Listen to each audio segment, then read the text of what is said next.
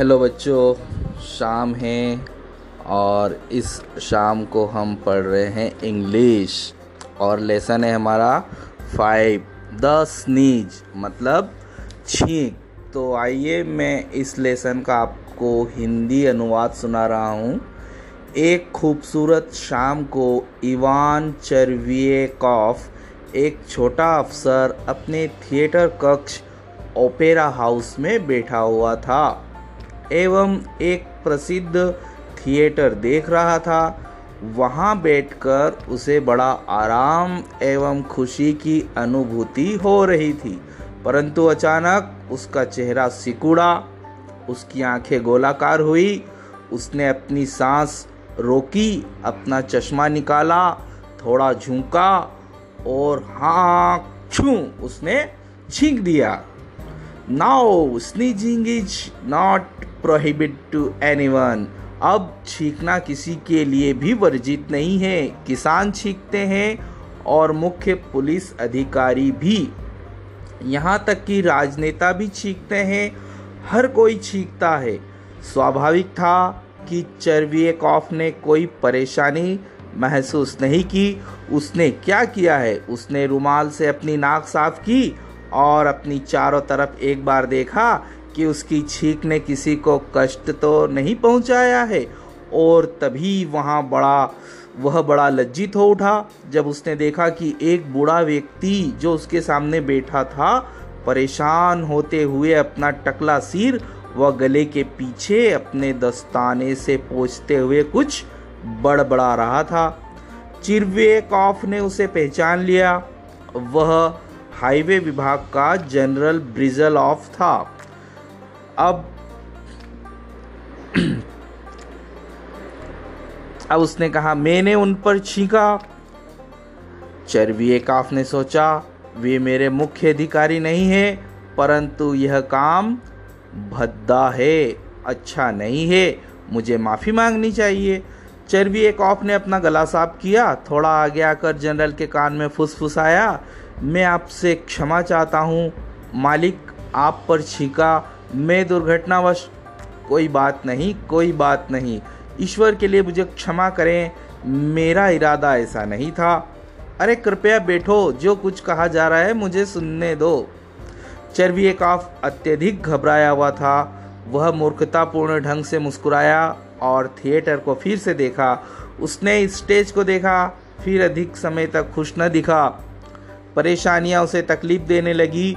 दूसरे अवकाश में उसने जनरल ब्रिजल ऑफ़ को बड़बड़ाकर धीरे धीरे अपील की, मालिक, मैं आप पर छींका, मुझे क्षमा कीजिए, आपने देखा, मैं ऐसा नहीं करना चाहता था। अरे, बहुत हुआ, मैं तो पहले ही उस बारे में भूल चुका हूँ और आप अपने दिमाग में एक ही चीज़ लेके बैठे हो, जर जनरल ने अचानक निचले होंठ अनियंत्रित करते हुए अधीरता से कहा। वह कहता कि वह इसे भूल गया है, परंतु उसकी आँखों में बदले की भावना है।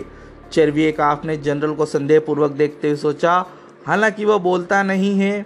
मुझे समझना ही होगा कि मेरा यह मतलब नहीं था कि छींकना प्रकृति का नियम है, वरना यह सोचेगा कि मैं थूक रहा था। यदि वह अभी ऐसा नहीं सोचता तो बाद में ऐसा ही सोचेगा।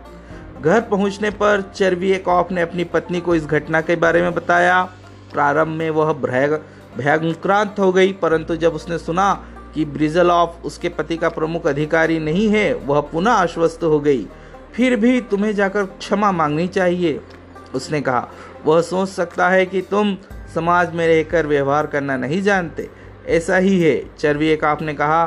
मैंने माफ़ी मांगी, परंतु उसने इतना उत्सुकतापूर्ण व्यवहार किया, उसने कुछ भी भावावेश में नहीं कहा, पर अब बातचीत करने का समय नहीं था।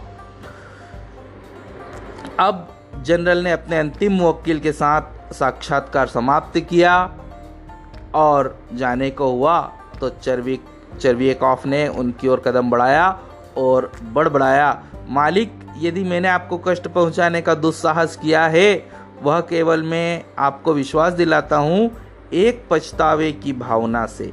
मैंने जानबूझकर नहीं छींका। मालिक को मालूम होना चाहिए। जनरल ने डरावनी मुखाकृति बनाई और निराशा में हाथ हिलाया। श्रीमान, आप मज़ाक कर रहे हैं। दरवाजे के पीछे की ओर देखते हुए उन्होंने निराश भाव से कहा वे कहते हैं कि मैं मज़ाक कर रहा हूँ। चर्बी एक आपने सोचा, परंतु इसमें तो कोई मज़ाक नहीं है। वे एक जनरल है, इसलिए मुझ जैसे साधारण व्यक्ति को समझ नहीं पा रहे हैं। मैं ऐसे व्यक्ति से क्षमा नहीं मांगूँगा। मैं एक पत्र लिखूँगा, परंतु यहाँ फिर नहीं आऊँगा। चर्बी एक ऑफ़ घर जाते हुए इस घटना के बारे में सोचना बंद नहीं कर पा रहा था।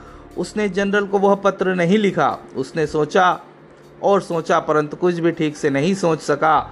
उसने निश्चय किया कि वह जनरल के पास अगले दिन जाएगा और सारा मामला विस्तार से बताएगा।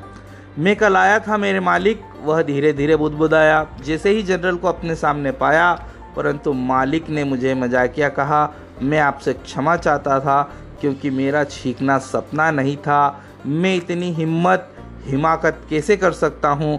मज़ाक करना लोगों के प्रति सम्मान नहीं दर्शाता। निकल जाओ, जनरल गर्जा। उसका चेहरा अचानक लाल हो गया। क्या? चरवी का फुसफुसाया। जनरल को इतना क्रोधित देख वह बड़ा भयभीत हो गया। ऐसा लगा कि मन के अंदर कुछ टूट सा गया हो। वह चरवी एक ऑफ़ के। उसने दरवाज़ा खोला और रास्ते में आ गया। जैसे ही वह फुटपाथ पर रेंगने धीरे धीरे चलने लगा, उसे कुछ भी दिखाई अथवा सुनाई नहीं दे रहा था। मशीनी ढंग से वह घर पहुँचा। बिना अपने कपड़े बदले सोफे में गिर गया और वहीं उसका देहांत हो गया। देहांत हो गया मतलब मृत्यु हो गई, डाई हो गया। चर्बी एक आप। तो बच्चों, इस प्रकार ये द स्नीज मतलब छींक की जो है, ये एक प्रकार का एक पार्ट है, लेसन है। आप इसको इंग्लिश में अच्छे से पढ़िएगा। हिंदी में मैंने आपको इसका अर्थ करके समझा दिया है। आपको बड़ा अच्छा लगेगा। इसको कम से कम पढ़ने की कोशिश अवश्य कीजिए।